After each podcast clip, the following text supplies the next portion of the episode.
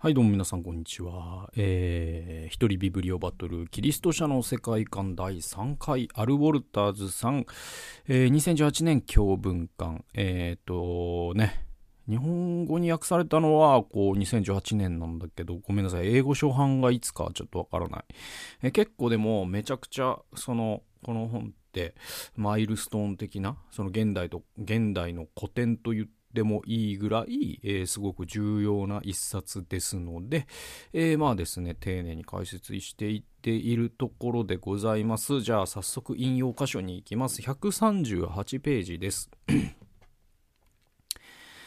えっとですね、イエスは全く同じことをその一番短い例えにおいて教えておられます。えー、天の国はパンダネに似ている。女がこれを取って3サトンの粉に混ぜるとやがて全体が膨れる。マタイ13章33節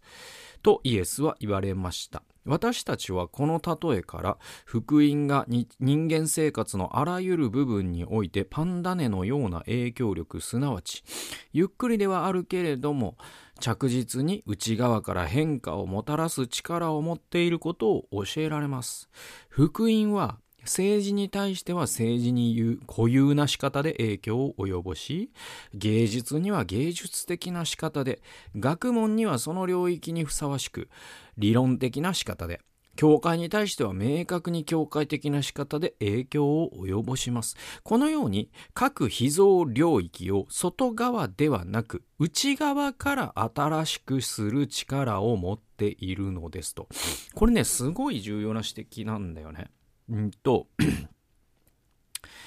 えっとですね、これね、あの、改革主義世界観、改革主義の世界観なんですよ。この、まあ、アルボルタスさんのこの本のテーマっていうのはね。で、えっと、この改革主義的世界観の改革っていうのが、えっと、英語だと reformational って言うんですけれども、えっと、これは、アルボルターズさんは、えっと、sanctification っていうですね、聖歌という、これは割とウェスレアンの人とかがですね、ホーリネスのね、方がよく使う言葉が、えー、sanctification、えー、聖化という言葉。で、えっと、改革派は reformation という言葉を使うんだけど、ですよね。で、この二つの言葉は言い換え可能なんだっていうことをアル・ウォルターズさんは言ってるんですよ。だけれども、聖別っていう言葉がまた、えー、別にあって、聖別はね、なんだっけな、えっ、と、 holification なのかな？ちょっとごめんなさい。えっとね、間違ってたらごめんなさい。だから、あるんだけど、えっと、聖別っていう言葉もまたあるんですよ。で、えっと、これは、えっと、聖なるものとして、この俗なるものと取り分けるっていう意味じゃないですか。だから sanctification、えっ、ー、と、聖化っていうのは、その元々あるものがイエスに似せられるっていう意味だから、 reformation と入れ替え可能なんだが、聖別っていうのは、その、分けるじゃないですか。だから聖別っていうのは、えっと、えー、改革派の改革、 reformation とは違うんだと。だから、性別が間違ってるって言ってるんじゃないですよ。その入れ替え可能かどうかっていう話だけなんだけれども、えっと、性別っていうのと改革っていうのはやっぱり違う。なぜなら改革、つまりリフォーメーションっていうのは内側から変えていくという働きなかだからなんだっていうんですよ。じゃあ内側から何かを刷新するということをイエス様は福音書の中でどのように語っているかというと、この、えー、パンダネの例えなんですよね。で、まあ、イースト菌ですよね。で、えっと、まあ皆さんね、パンね、作った方なら、作ったことのある方ならわかるんですけれども、えー、なんだ、小麦粉と塩と水を混ぜますわな。えっと、それでいいんだよね。うん、牛乳とかも混ぜる人もいるのか。で、混ぜますわね。で、えっと、そのイースト菌えっとね、なんて言うんだろう、ああいうの。えっと、ベーキングパウダーっていうのか。今、商品名で言うと。だから、あの、ベーキングパウダーって正体は何かというと微生物なんですよね。で、そのイースト菌、菌を、えー、入れます。そして混ぜます。えー、そして、えー、5、6時間ラップしておきますよね。そしたら、えっと、そのね、種が3倍ぐらいに膨れ上がるじゃないですか。そしてそれを焼くっていうのはパンを焼くということのね、行為。プロセスなわけですよ。で、それは古代から同じなわけですよね。で、えっと、特別に種まし、種なしパンっていうのをユダヤ人の方は、あね、杉越の時に食べたりしたんだけれども、普段食べているパンはやっぱりイースト菌を入れた方がうまいということで、イースト菌を入れていた。で、それと神の御国が一緒だよってイエス様はおっしゃった。で、それは何かというと、こんな小さなものなんだけれども、その、えっ、ー、と、種というものを、その内側から変質させてしまう。つまり、リフォームしてしまう。えー、ね、質を変えてしまう。これがパンダネのような神の国の影響力なんだよっていうのがイエス様がおっしゃったこと。えー、私たちはこの例えから福音が人間生活のあらゆる部分においてパンダネのような影響力、すなわちゆっくりではあるけれども着実に内側から変化をもたらす力を持っていることを教えられますと。で、えー、ポイントは内側から変えられるわけだから、その政治の世界でリフォーメーションが起きるっていうのは政治の世界に固有な仕方で起こるんだと。芸術には芸術的。えー、学問にはそれにふさわしい仕方。ね。えーえー、で、教会に対しては教会的な方法でその、えー、ね、リフォーメーションっていうのは起こるんだよと。だから、なんていうのかな、その福音によって世界が変えられるっていう時に、その分分野分野によって変えられ方が違うっていうのはすごい重要なことでね。だからなんて言うんだろうな。まあ、これはあの、イマジンという本を、スティーブ・ターナーという人のね、イマジンという本を以前紹介した時にも言ったことなんだけれども、えっと、なんだろうな、その、すべての領域でえっと、同じような変化のさせ方っていう、それって外、外在的な変化っていうか、外部から介入した変化じゃないですか。だけど、内側からその質が変わるっていうのは、政治なら政治の変わり方があるし、教育なら教育の変わり方があるし、芸術なら芸術の変わり方があるんですよ。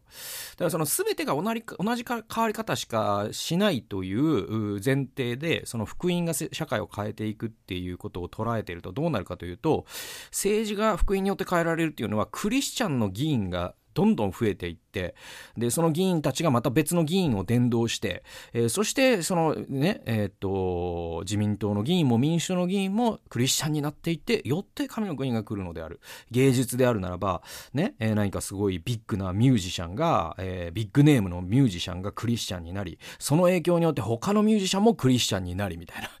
ね、えっと、学校教育でやれれば、その教師の間で聖書研究会が行われ、それによって人々がクリスチャンだ。全部変わり方が同じなんだよ。だけど、イマジンのスティーブ・ターナーはそうじゃないと。芸術っていうのは、そのイエス・キリストという言葉を語らなくても、その中に福音が染み出てくるような作品っていうのがあって、で、そういったものこそが本当の神の国の影響力だって言ったんですよ。じゃあ、例えばじゃあ、政治において政治に固有な仕方で神の国が広がったっていう一つの実例を出すと、これって、例えばね、え、っと、あのですね、イギリスの、えー、っと、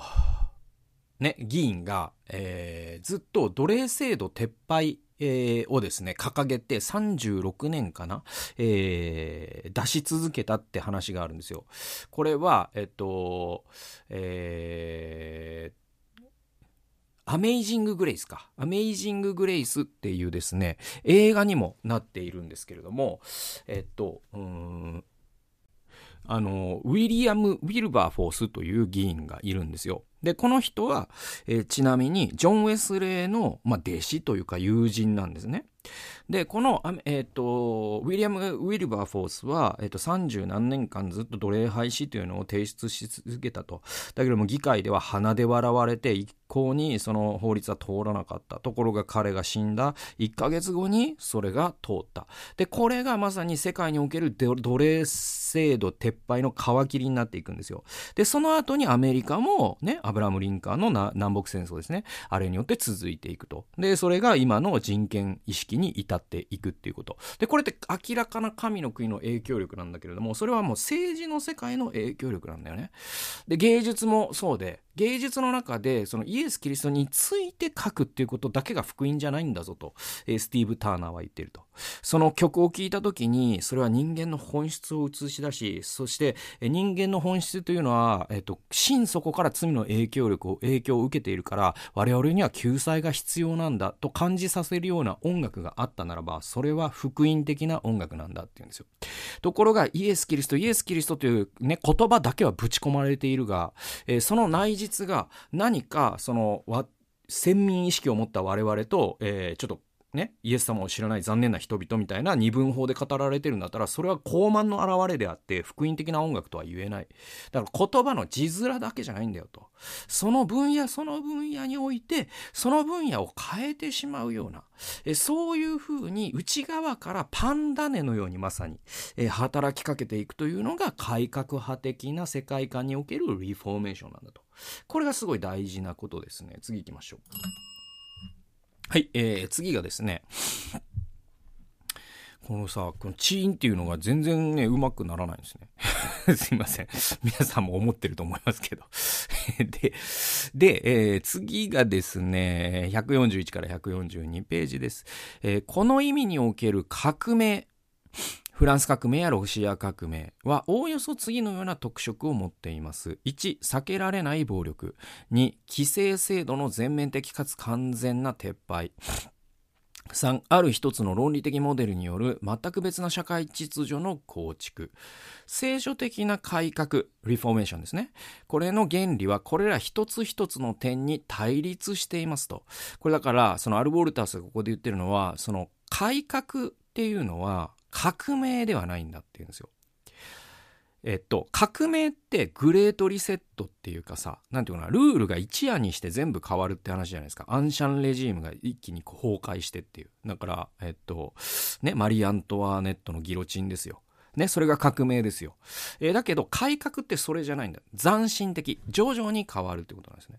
で、これね、すごい、あのー、まあ、ちょっとどこまで触れられるか。まあ、エドマンド・バークという人が、フランス革命の政策っていう、えー、本を書いてる。で、この本が保守主義の源流と言われてるんですよ。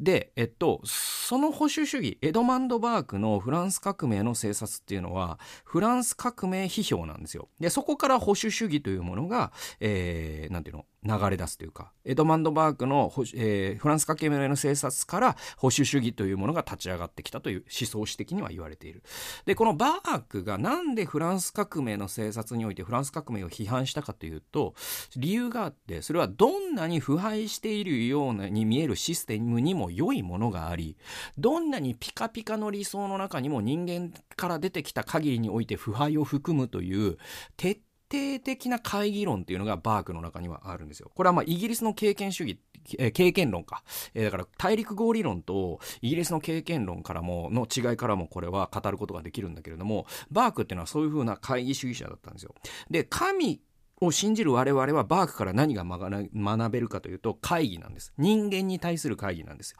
これは聖書的人間観って徹底的に人間を会議するんですよ。だから神中心的会議主義っていうのが多分改革派の中にはある。だから革命を肯定しないんですね。えー、続きを見ます。まず第一に、改革は物理的心理的な力を加えて人を害するという通常の意味においても、あるいは社会構造の破壊、撤廃といった歴史的な意味においても、暴力を避けることをことの必要性を強調します。イエス・キリストにある新しい生命がどんなに劇的なものでありましても、それは与えられた歴史的状況を引き裂こうとはしません。だから、ね、キリストは暴力的な革命っていうものを否定する。キリストはというかその聖書は。そういう立場なんですよ、改革はね。で、これはイエスと非暴力という本をプレミアム放送で以前僕紹介しましたけども、そこでめちゃくちゃ詳しく解説しております。で、第2に、特に重要なこととして、それはどのような現実の社会秩序も絶対的に腐敗しているわけではないことを認めます。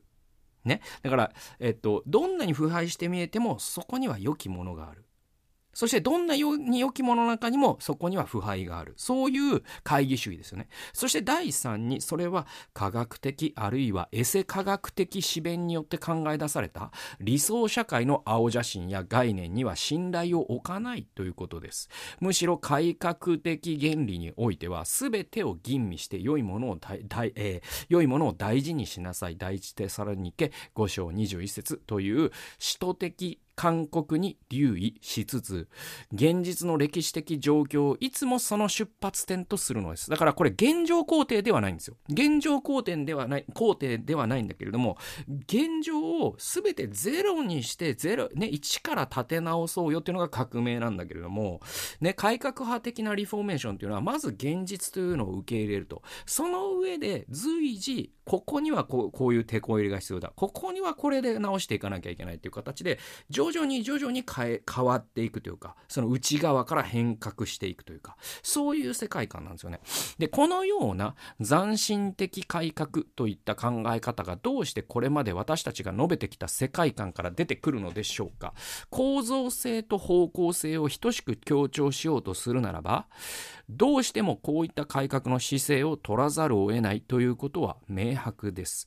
で構造性と方向性、えー、ここから、えー、詳しくあとここから説明しますね。構造性が意味するところはどのようなものであってもまたそれがどのような状況や条件のもとに置かれていたとしても必ず神がその方において、えー、定められてあ定めておられる被造物としての可能性を何らかの形で保有しているということです。どのようなものであっても、神の被造物に対する要求に応えることなしには、動くことも存在することも発展することもできません。神の定めは、最も悪質な人間的歪曲の中にあっても感知されるものです。それゆえ、どんな状況においても何かは保持するに値するものなのですと。だからこの構造性っていうのは、この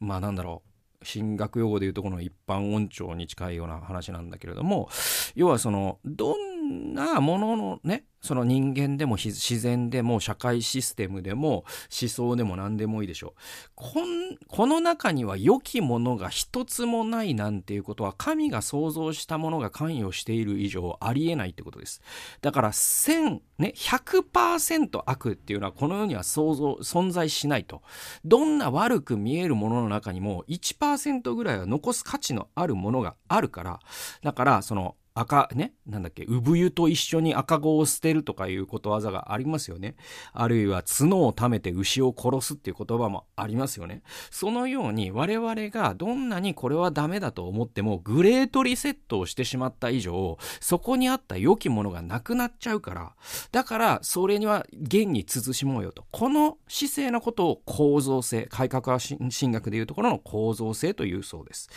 で、えー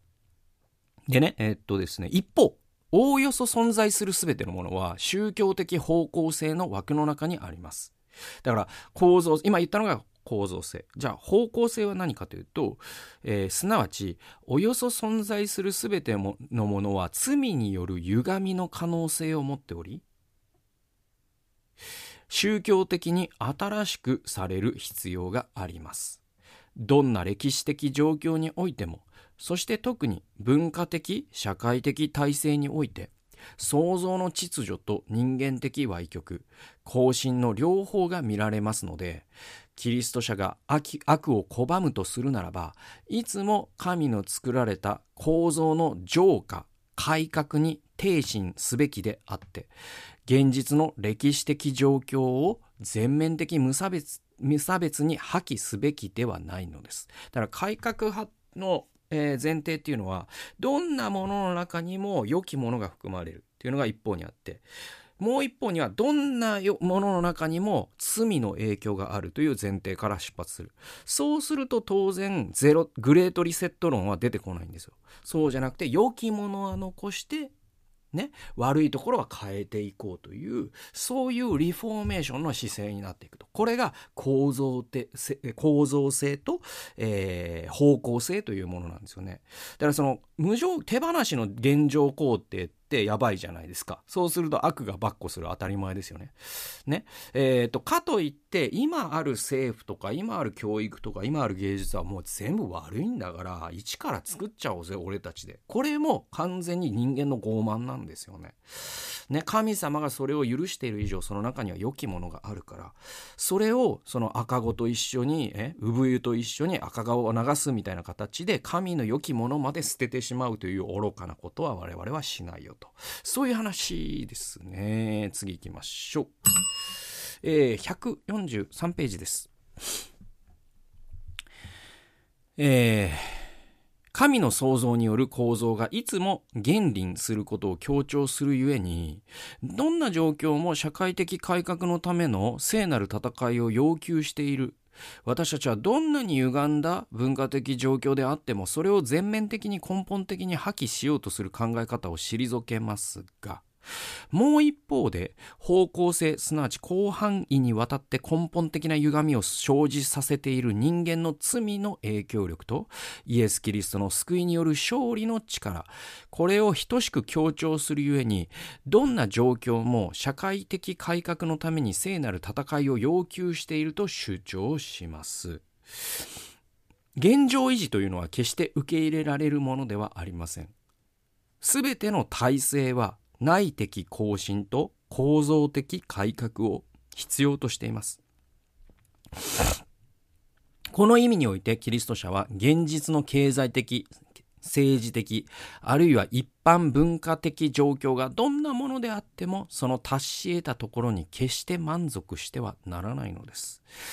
ね、だから、あのー、構造っていうのが見えてない人は、今世の中にあるものは全部悪いのだから、それを革命的にね、まさに、えっ、ー、と、ゼロから作り直そうっていうことを指示する。でもそれはやはり愚かなことだと。かといって、えー、また逆に触れてしまって、今あるものを現状肯定するっていうのはクリスチャンとしてはありえないっていうんですよ。なぜなら、今あるものを現状肯定するという前提の裏に隠れてるのは、罪の影響力がないと言っているにふさわしいんです。罪の影響力がないというということは、もう一つ裏で何を言ってるかというと、イエス・キリストの救済が必要ないと言っていることに等しいんです。だから我々クリスチャンというのは常に、えー、社会的、経済的、芸術面、教育の面、あらゆる分野において、我々は今ある形が変えられていくことを望み、そしてそのためにイースト菌のようにそれぞれの分野分野で働きかけていくという努力を行ってはいけない。これがまさに御国が来ますようにという祈りを生活化するということの意味なんではないかと僕は思います。えー、次行きましょう。はい。えー、次がですね、えー、っと、そうですね、どうなんだろう。うん。もう一箇所ぐらい行きましょうかね。えー、っとですね、4えー、143から144、さっきの続きのところですけれども、えー、このように構造性に焦点を合わせるとき、私たちは革命的思考退けなければなりませんし、方向性に目を留めるとき、静観的な保守主義を廃しなければなりません。つまり、現状肯定も、えー、否定しなければいけないし、ゼロリス、グレートリセット、つまり、えー、革命、革命でもないし、現状肯定でもない。このバランスね。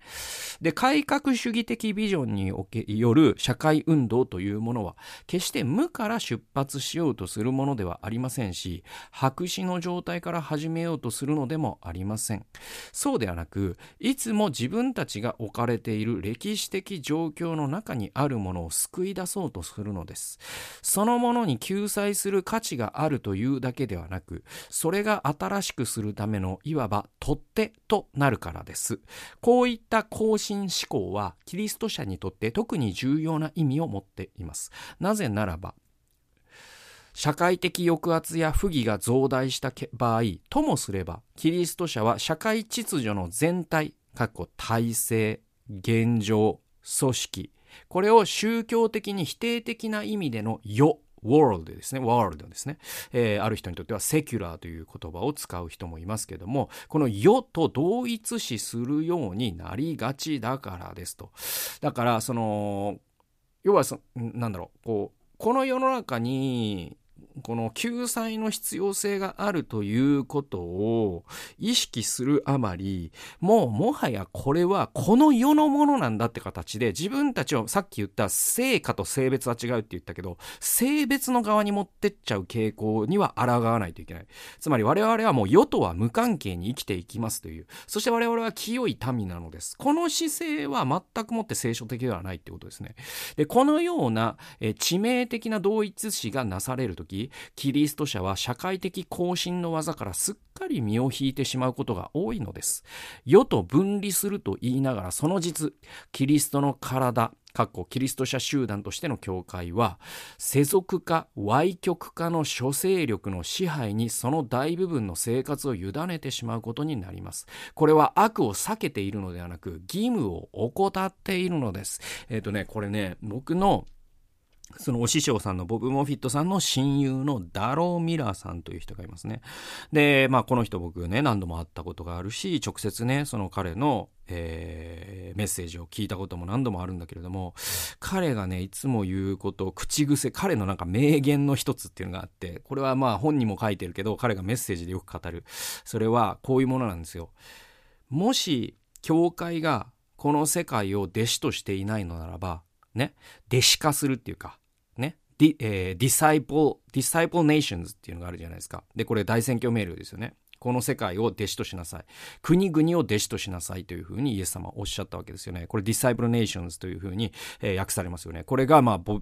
ブとダローが立ち上げた団体の名前なんだけれど、もし、えー、この教会が、えー、ネーションズをディサイプルしていないなら、つまり国々を弟子としていないならば、世世の中を教会が弟子としていないならば、その時、世の中が教会を弟子としているんだと。中間はないよって言ったんですよ。これすごい重要ですよね。だから、なんていうの、我々は世と関係ないよと。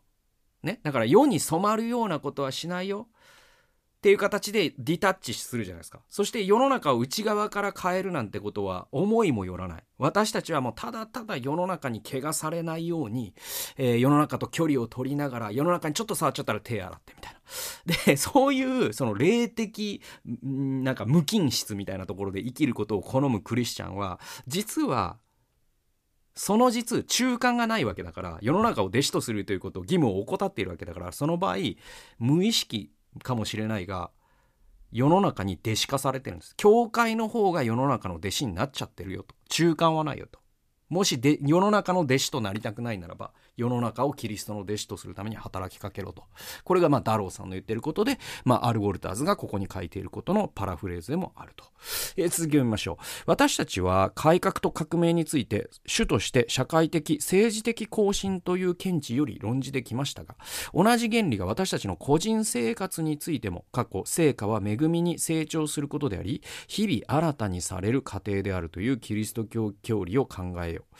えー、過去閉じる。えー、教会の現状についても、さらには人間文化の全ての面についても当てはまります。教会が病んでいる場合であっても、それを全く拒否してしまったり、その働きに、え、参加するのをやめてしまうのではなく、そこになお見出される良いものに目を留め、その上に築き上げていくようにしなければならないのですと。だからその、ここで言ってるのが、えっ、ー、と、これはまあ、主にね、この社会の文化とか政治とか経済について言ってるように思えるけれども、教会自体についてもこれが言えるんだよっていうことよ。つまりなんか、教会に対しても改革派的に考えるならば、教会もまた、今ね、なんか、まあ結構、その、ある世代以下のクリスチャンが、えーと、2、3人集まると結構すぐにこの話題になるっていう話で言うと、もう日本の教会は終わってるねと。もうゼロから立ち上げるしかないんだよみたいなことを、まあ、ね、なんか知った風な顔してというか、下り顔で語るみたいなのが、なんか僕よく出くわすんだけど、僕はなんか半分うなずけるんだけど半分うなずけないんだよね。で、それはやっぱりなんか革命っていうか、そこにはなんかそこをそこはかとない傲慢が僕は紛れ込んでいるように思うからなんだよね。で、それはやっぱりこの構造性じゃないですけど、その日本の教会がまあどれだけ高齢化してね、先がないように見えても、やはり先人たちが築いてきた、そしてその中には神の御業も含まれるわけだよね。僕はそこからスタートするしかないと思うんだよ。ね、それを全部壊して俺たちが一からやるっていうのは何ていうのかなすごく先人に敬意を払っていないしもっと言えばこの先人たちの向こうにおられる神様に敬意を払っていないようなそういう態度な気がするんですよね。だからもう一度読みますけれども教会が病んでいる。そういう場合であってもそれを全く拒否してしまったりその働きに参加するのをやめてしまうのではなくそうしたくなる気持ちはわかるんだけど